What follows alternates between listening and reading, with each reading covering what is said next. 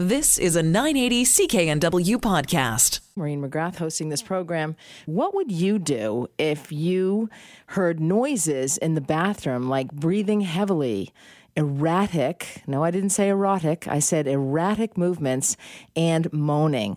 Well, when I emailed this, my guest, my esteemed guest, Paul Mendes of L'Esperance Mendes law firm, uh, Strata, and I guess sex lawyer too now, uh, about discussing this case from Nova Scotia.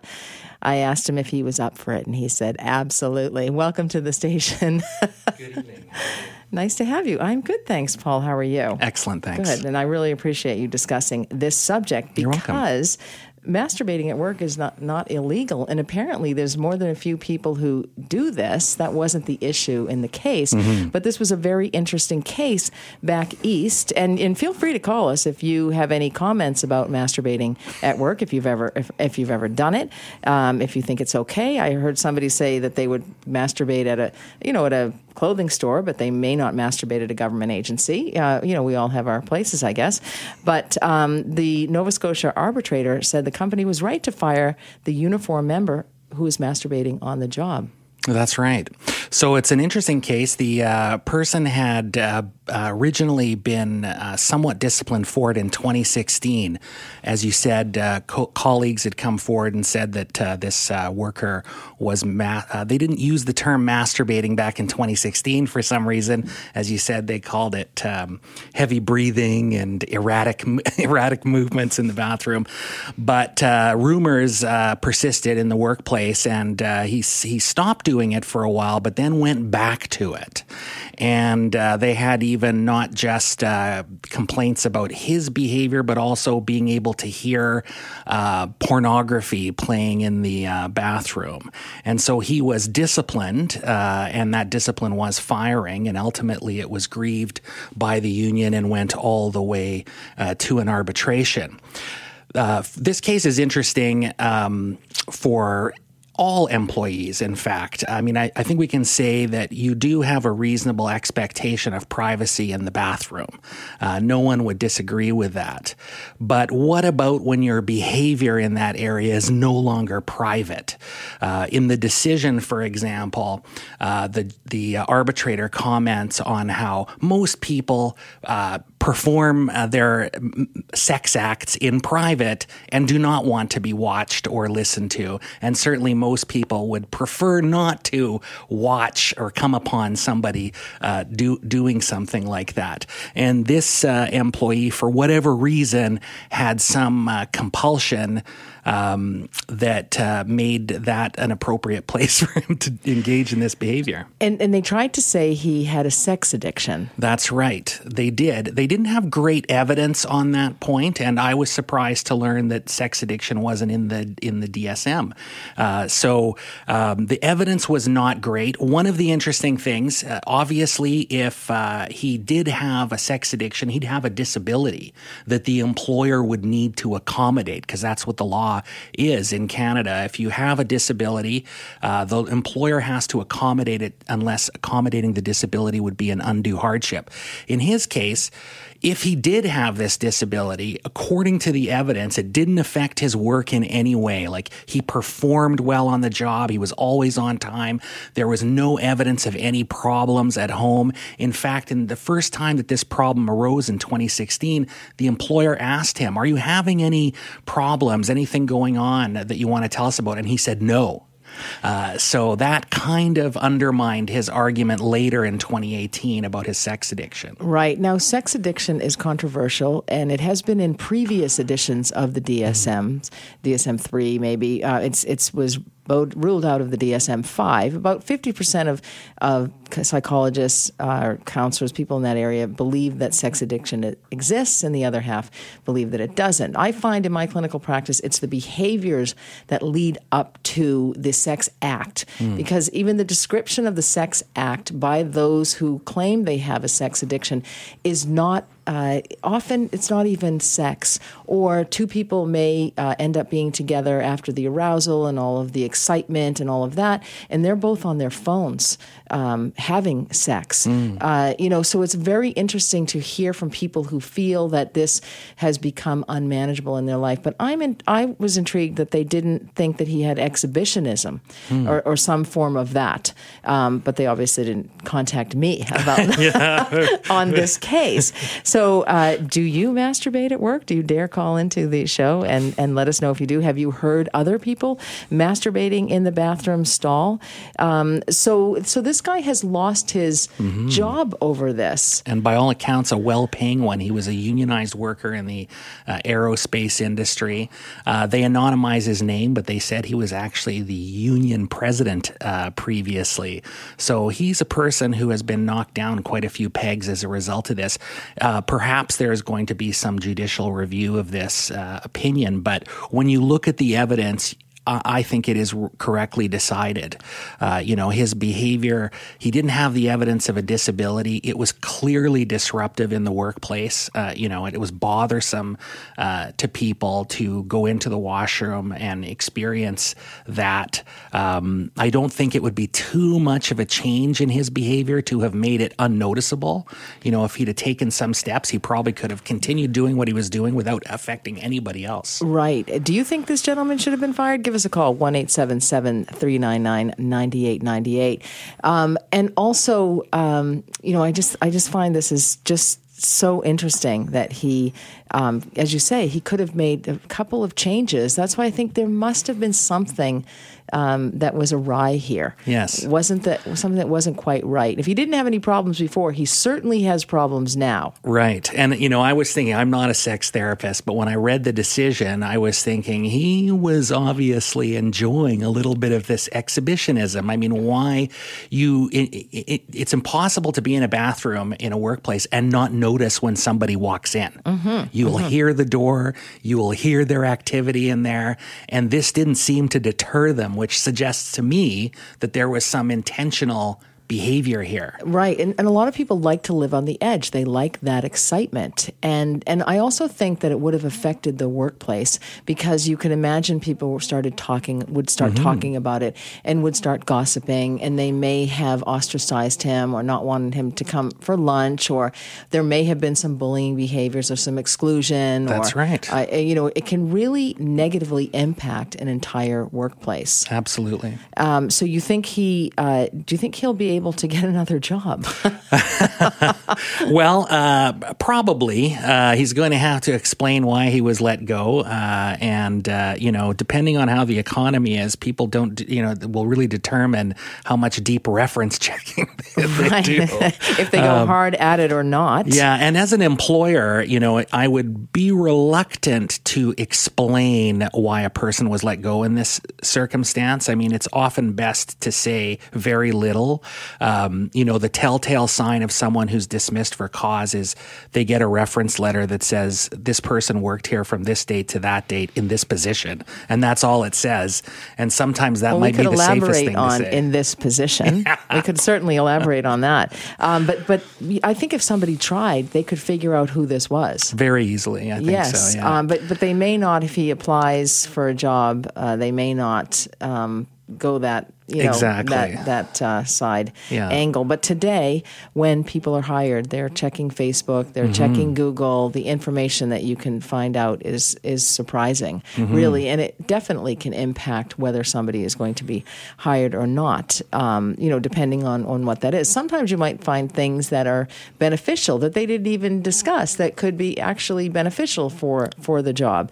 But certainly, um, masturbating at work, and we will say that word on this program. We're not going to use all of the euphemisms, um, but but it's interesting that he was cited for unusual noises in the yes. past and that were bothersome to other people. And but um, you know, and he didn't deny doing it either. I mean, that was the other thing is he had the facts really weren't in dispute. There, the only thing that was really in dispute was whether um, he was aware that we were talking about masturbating in 2016. That was one of the arguments they made when they first disciplined me in 2016 because they said, you know, heavy breathing and erratic movements. I wasn't sure that we were talking about masturbating, but the arbitrator didn't believe that. He felt that they everyone knew what was going on here. Right. I think the guy probably should have said he had diarrhea. and that was the uh, that he maybe he had irritable bowel syndrome Right. or something, but he would have had to get a doctor to um, make that claim as well. It would be hard to explain the porn playing loudly on his phone, though. It- that that would be difficult. Absolutely. And here's another issue. You know, viewing porn at work. You know, sometimes I've sent links to some of the hosts here uh, at Corus Radio, and they'll say I can't open that up on my computer because the firewalls um, at work. So you know. P- you're paying somebody to work and they're viewing porn and they're masturbating Yes. while you're paying them. Yeah, and that's actually a very big concern for employers. So, most employers that have networks will have certain types of websites blocked, and there's very good reasons for that. It's, and it's not just time wasting that can happen while people are on, surfing the net, but it's also what other coworkers might see, and then what gets shared, which can sometimes create a poisoned atmosphere. You know, if someone uh, shares a video or something that they've seen, and everyone's laughing, and it can really, really create a little bit of a toxic work environment for people that uh, you know are perhaps feel like they're on the butt end of those jokes and things like that. That's right. Yeah. So there's a lot of, um, you know, you have to be very careful about who you hire. And then in today's world, it's just so easy to be on online, whether it be on porn sites, which 80% are free across the world today, um, or Facebook or LinkedIn or Twitter, or, you know, and you're not really paying attention to your job. And, and of course, that's addictive too. Mm-hmm. And, and maybe there was some addiction to viewing pornography for this gentleman. Maybe it wasn't a sex addiction. Porn addiction kind of falls under sex addiction for those who, who believe in that. But um, maybe that was something that he um, couldn't. You know, a lot of women. Uh, he was married. This I'm not what- sure he is now. That's what the evidence said. It Yeah. said that he was married. And, Yeah. and again, he reported like there was no evidence of any problems at home. Right, So yeah. that is interesting. Yeah, yeah, exactly. So anyway, we wish him all the best. Paul Mendes of L'Esperance Mendes. How can people get in touch with you? Should they need a strata lawyer? But we've talked about sex and stratas on this That's program in, in the past and smoky issues too. Anyway, well, they're welcome to send me an email at pgm at lmlaw.ca. pgm at lmlaw.ca. welcome back to the Sunday Night Health Show. Maureen McGrath hosting this program, uh, talking a little bit about midlife crises. Have you ever had one? I actually saw a friend of mine. he's a good looking guy, super, super guy, really nice, smart, successful. Uh, he's got it all. And I just noticed that he started to grow his hair. I thought, having a midlife crisis, are we? That was my very first thought. You know, in part because, okay, doesn't matter what my opinion is, but he doesn't look that great. He doesn't look as good as he did before the start of his midlife crisis. I'm, of course, judging him needlessly, and I could be wrong as well.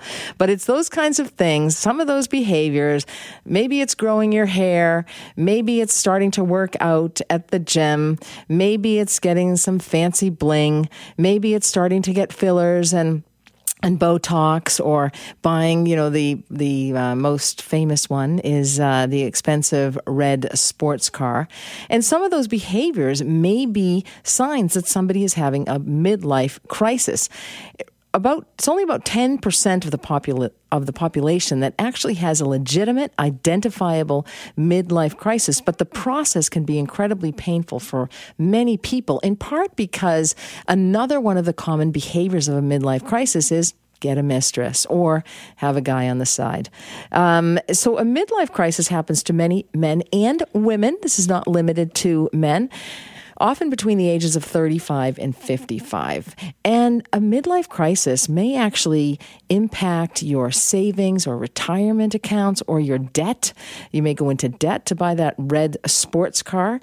Um, you know, and so it can be a very difficult time. But but oftentimes, this is why I really promote great health, which is sleeping, eating properly, limited amount of alcohol, no sub, uh, no other substances, um, you know, having great sex, uh, having just lead, living a great life. Being able to say no, having confidence. Have you seen Amy Schumer's movie, I Feel Pretty? It's awesome. You have to see it because it actually underscores just how important having confidence is in terms of your success. But between those ages of even 30, not 35, but even 30 and, and say 50, people are busy. They are just, they are on the treadmill.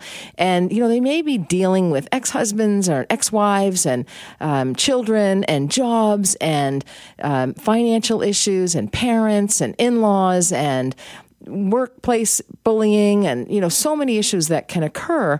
And so somebody may actually be incredibly unhealthy leading up to their little midlife crisis. So it's always better to go into a midlife crisis being healthy uh, because then you can handle it. Most people manage to work their way through a midlife crisis without too much stru- trouble, but oftentimes many struggle to find balance in their life again. And again, if you're just tuning in now, I was talking a little bit about finding balance and reflecting. And I think a really good way to find balance is to learn how to live life fast and learn how to live it slow. And so that's kind of the balance that concept of the passing of youth pertains to many people struggling with these feelings on a daily basis. So, what is a midlife crisis? It's, it was actually introduced by Elliott Jaques in 1965, and it's been used extensively by Freudian psychologists like Jung. It was described as a normal period during the lifespan when we transition from young people to older adults. A lot of people are having difficulty advancing in age.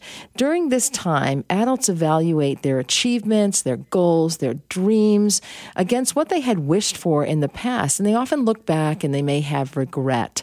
And, and they're also looking at what stage they're facing in life. As I said, both men and women can experience a midlife crisis, but they experience these very differently. Men focus a little bit more exclusively on their achievements and their desire to prove their success to others around them. Women have a tendency to fixate on their physical appearance, their sexual attraction, and what they can do once their parenting duties have ended. Maybe it's travel, maybe it's uh, meet somebody else. Uh, maybe they feel like they've raised their children and now they're done and they want somebody new and some and exciting because being with the same person can be boring for for some people. So people who spend their lives that dedicated to fulfilling their aspirations and objectives are less likely to have a midlife crisis. And so these are the people who stay on it. They're hard at it. They have a goal. They, they work on it every single day. They may be organized. They may be disciplined. They typically are very disciplined. They typically work out. They have a schedule. They may schedule budgeting. They may schedule, schedule food shopping. They manage their money well. Um, you know, it's important to manage your money well because then you, you know, you know what you have. And especially with so many Canadians and Americans in debt these days, it's really good to know exactly what you're spending. And a great program that I find is incredibly useful is YNAB, and it's called, .com, you need a budget.com. And it actually has you track what you've spent over the last month or two. And so you can take a look at what you're actually spending because I'm sure you're probably spending, I was, you're spending more than you think you you are. And then when you look at it, you actually have it right in front of you. So other people go through life on autopilot, then they suddenly realize they're getting older uh, and they feel like they haven't accomplished very much. So this can leave people with a lot of regret lots of symptoms of midlife crises. That's drastic change in ha- change in habits or mood swings, impulsive decision making. They stop sleeping. They're they're oversleeping or not sleeping enough. They're obsessed with how they look. They disconnect from old friends and replace them with new younger friends. They feel tied down with no chance for change. They have thoughts of death or dying. They might change careers. They might start a, a, a new business. They might decide to be an entrepreneur. They may leave a spouse or start to have an affair, and they may actually have bouts of depression and may consume more alcohol. They might be listless and they might blame others. Anyway, more on that later in the next segment. I'm Maureen McGrath. You're listening to the Sunday Night Health Show. So we were talking a little bit about midlife crises, but also what about when uh, somebody has major problems in life? Uh, they may lose their job, they may have an illness in the family, they may have financial problems, they may not take care of themselves, they may be smoking, not exercising, feel like they have to do it all. Well, I'm delighted to have Dr. Kathy Ziglinski join me on the line. She is a 29 year career family and sports medicine physician. She's directed and owned a clinic in Whistler, British Columbia. So she's an elite athlete herself, and she is going to talk to us about Empowered Med. Good evening, Dr. Ziglinski. Good evening, Maureen, and thank you for inviting me. Oh, thank you for joining me on the program. I think this is a really important subject, especially these days where people are living on autopilot. They're uh, leveraging uh, their finances quite a bit. They're trying to give everything to their children. They're working hard, sometimes two and three jobs to afford houses, perhaps. Uh, maybe they're unemployed. Maybe they've lost their jobs. Maybe their health is suffering or they're not living healthy ways because they just don't know, as you say there may be a disconnect between knowledge and action because people often default to what they learned in uh, what habits they learned in childhood, even if they know better. So tell me a little bit about Empowered Med and how this can change people's lives and their health. Well, Empowered Med has been my brainchild. I've been a physician working from with people all the way from different socioeconomic classes, from people on native reserves right up to the elite power brokers, uh, the CEOs of companies, Olympic athletes. But at the bottom line, we all are in a body and we all want robust health. And the big thing that has a disconnect for me is that often it's become so complicated when we try to bring it back to the simple principles. And I think I, I look at it as a triangle of health. And that triangle is that food is medicine, exercise is medicine, and disconnecting in a digital world is medicine. And the combination of these three sides creates a, a unique and new way of being. And one without the other just does not create health. Now, how about that person who um, is living an unhealthy life. Maybe they are self medicating because their life is just too unbearable. They uh, to to deal with the pain or to deal with put one foot forward in front of the other. Maybe they're fine. They're they're they're working, but they are smoking. They aren't eating healthy. They're not exercising, and then trouble comes along uh, their way where they may be having relationship problems uh, or problems at work, and they have a you know two or three kids, and maybe they have an ex wife or an ex husband uh, that's problematic or there's conflict there, how do they actually begin? Where do they begin? Well, one of the things that is changing is the scientific knowledge is burgeoning, and there is so much more information that we are what we eat. So, the very first step, and that's why there's been so much, um, you know, excitement about evolving diets and the plant-based diets the first thing I would say is that that is the first premise. And when people change, and the Canada Food Guide 2019, they can Google it, has great information all online.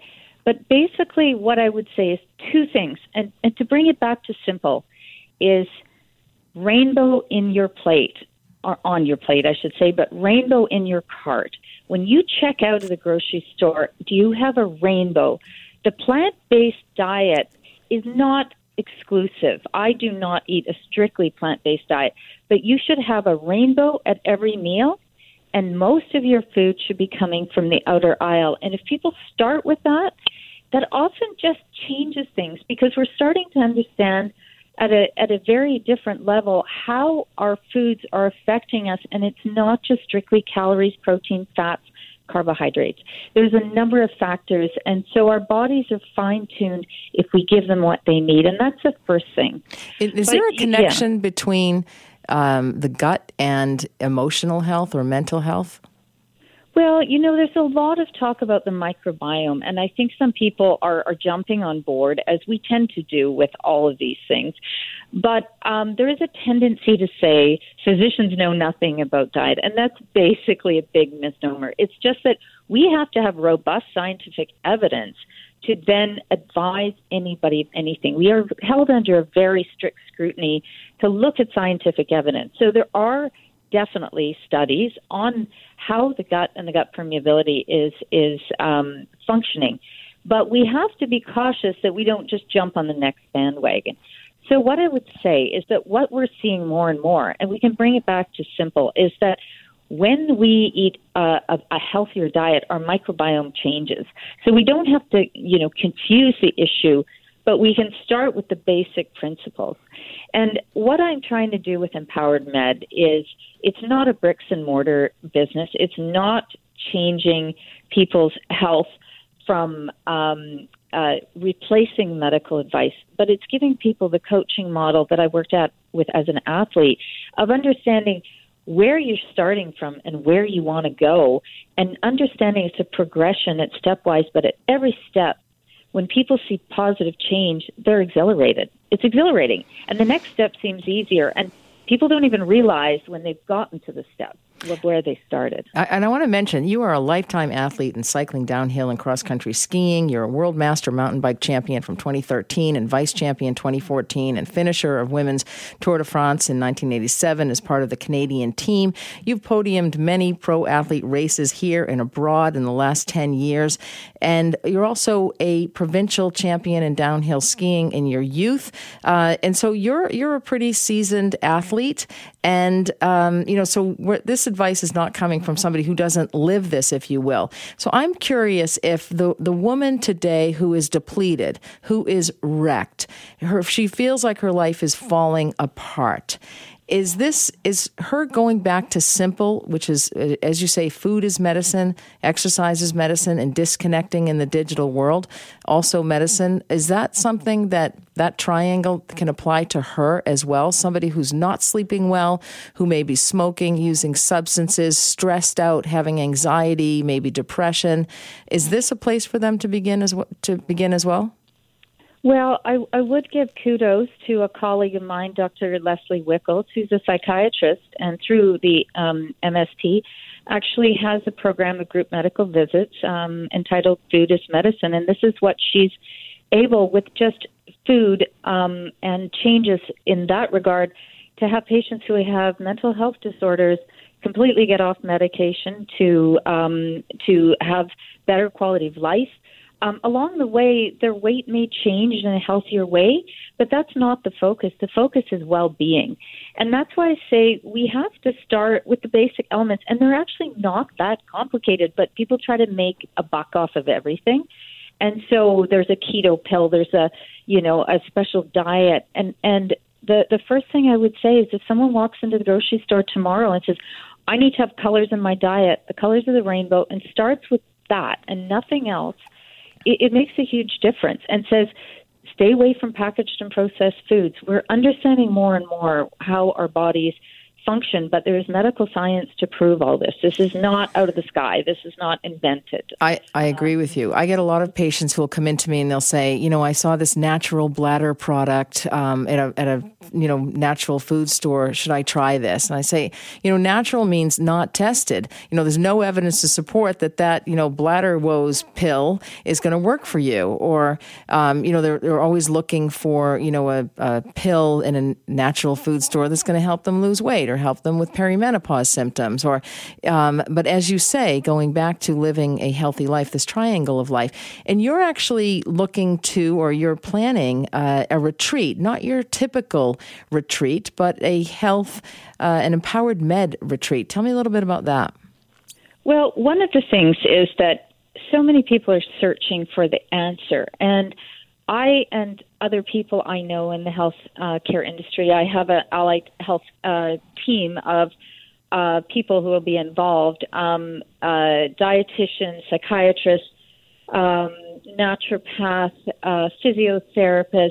Uh, who's also a meditation expert, um, a educator who's now teaching yoga. But we all walk the talk. Um, all of us have been uh, the one is an Ironman uh, competitor multi-time. The other was an Olympic athlete twice over. Everyone is living a lifestyle that they understand those basic principles, but people often think it's so far out of reach and it's not possible for them. So I'll give you a little story. I had a woman who worked for me, a lovely young woman, and she was taking care of my child. And she told me she couldn't ride her bicycle, even though the weather was nice, to my house on a nice trail that was just too far for her, but for me would take about 15 minutes. She went from not riding her bike to riding it one way and taking the bus the other way, and she she started to love it so much.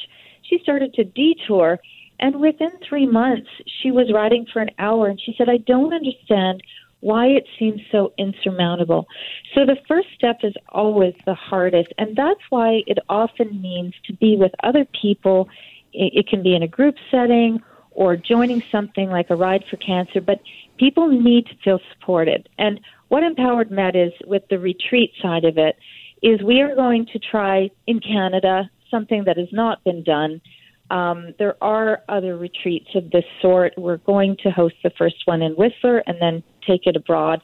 But um, looking with a medical team, not again replacing medical advice. This is for people who want wellness, stress management, diet. So it's not covered by the health plan. Um, but that want an inspiring weekend that reboots and recharges them and gets them started.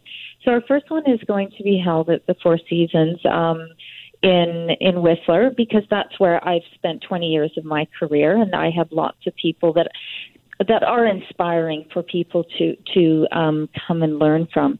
Um, but I think the biggest thing is that you don't necessarily need that, but what you need is just understanding the basic principles. It's just too overwhelming, though. You know, you go into the grocery it, store and there's 50 million it, things saying do this, do that. Exactly. Dr. Kathy Zaglinski, thank you so much for joining me on the program and talking about your triangle of health. It's it's been a pleasure. Where can people learn more? Um, my website is in production, but we do have a landing page where you can put yourself on the wait list uh, because we've had a lot of uh, interest, and so we're taking a wait list right now. It is empoweredmed.com calm.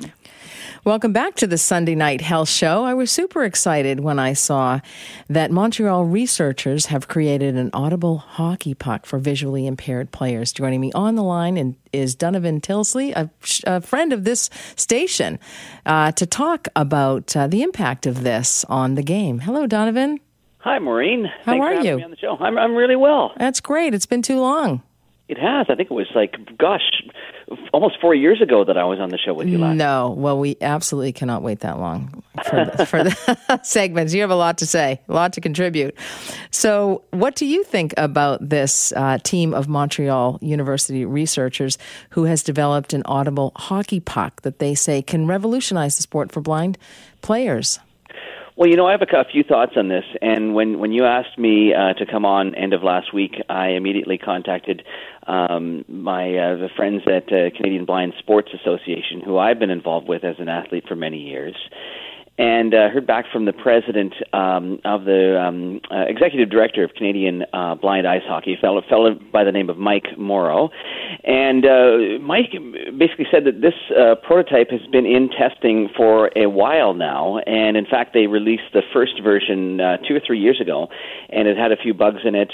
And 2.0 is coming out um, shortly, um, but they're going to test it in beta test it in two or three months, and it probably won't be ready to be played. Uh, uh, in the sport uh, for another year because they want to make sure all the all the bugs are taken out. Of course, but this is a big advancement from the tomato juice cans of yesteryear. Well, yes and no. You know, if if, if this works, um, as, as Mike says, he's he's quietly um, optimistic. Uh, but uh, to be honest, uh, the uh, sport of blind hockey has actually been around since 1972, and there have always been um, these sound-driven pucks that over time have had uh, they they make noise, they move a bit slower, uh, they're slightly heavier. But if you if you go onto YouTube, um, they are actually quite functional. Last year was the first annual um, International uh, Blind uh, Hockey uh, World Championships, I believe in, in Pittsburgh. And if you uh, go on and look at the, the game uh, Canada versus USA, uh, you'll see uh, how well of a, a well-oiled machine this is, despite the pucks being, you know, a bit bulkier and heavier. Right, but one of the issues was when they stop moving, they become silent. That yes, that is definitely a challenge. And so, that seems to have been taken care of with this new puck out of Montreal. Is that correct? That that seems to be the case. That, that once they're once they're stationary, they'll continue to make noise, uh, so that the hockey players can find them. And so I think in future, not being a hockey expert, I think they would have to stop the game, uh, so the ref or whoever could uh, pull out the puck and get it back into play. Uh, because there's no way for the other team to know where it is. So, how important have assistive devices been for you, uh, in particular, as a blind man uh, playing sport? Being able to, I know you're an avid skier. Absolutely, yeah. No, I actually had my last day of the season um, uh, last Sunday, and oh my gosh. It was it was a tough call not to go up today, um, but I use uh, walkie talkies for communication with skiing because at a very young age I realized that I I couldn't hear my dad um, over the sound of the wind, and that could be dangerous. Um, absolutely, in other sports like um, uh, swimming, we've got the the tapper, which is they they are looking at um, inventing a audio prototype, but that's you know hasn't really moved forward. That's basically for those who don't know, is the person who stands at either end of the pool and uh, gives the swimmer a whack on the head with a foam Q-tip at the end of a stick. um, so, uh, and and for other sports, you know, obviously um, auditory uh, cues are involved, but you know, there's there, I think there's still a long way to go. Like the one sport I've been as- investigating into is scuba diving, and. Wow. At this stage, I've done a lot of research, uh, and there's nothing really in place for a blind person to be underwater and communicating with other people. Right. So, you know, we've come a long way, and the puck is definitely a part of it, but uh, we still have a long way to go, and it'll be really interesting to see what happens with this puck. We sure do. Donovan, thank you so much for joining me. We'll get you back on the program soon. Thanks, Maureen. You've been listening to a 980 CKNW podcast. Listen live at cknw.com, the Radio Player Canada app, tune in, Amazon Alexa, HD Radio at 101.1 FM HD2, and on the AM dial 980 CKNW.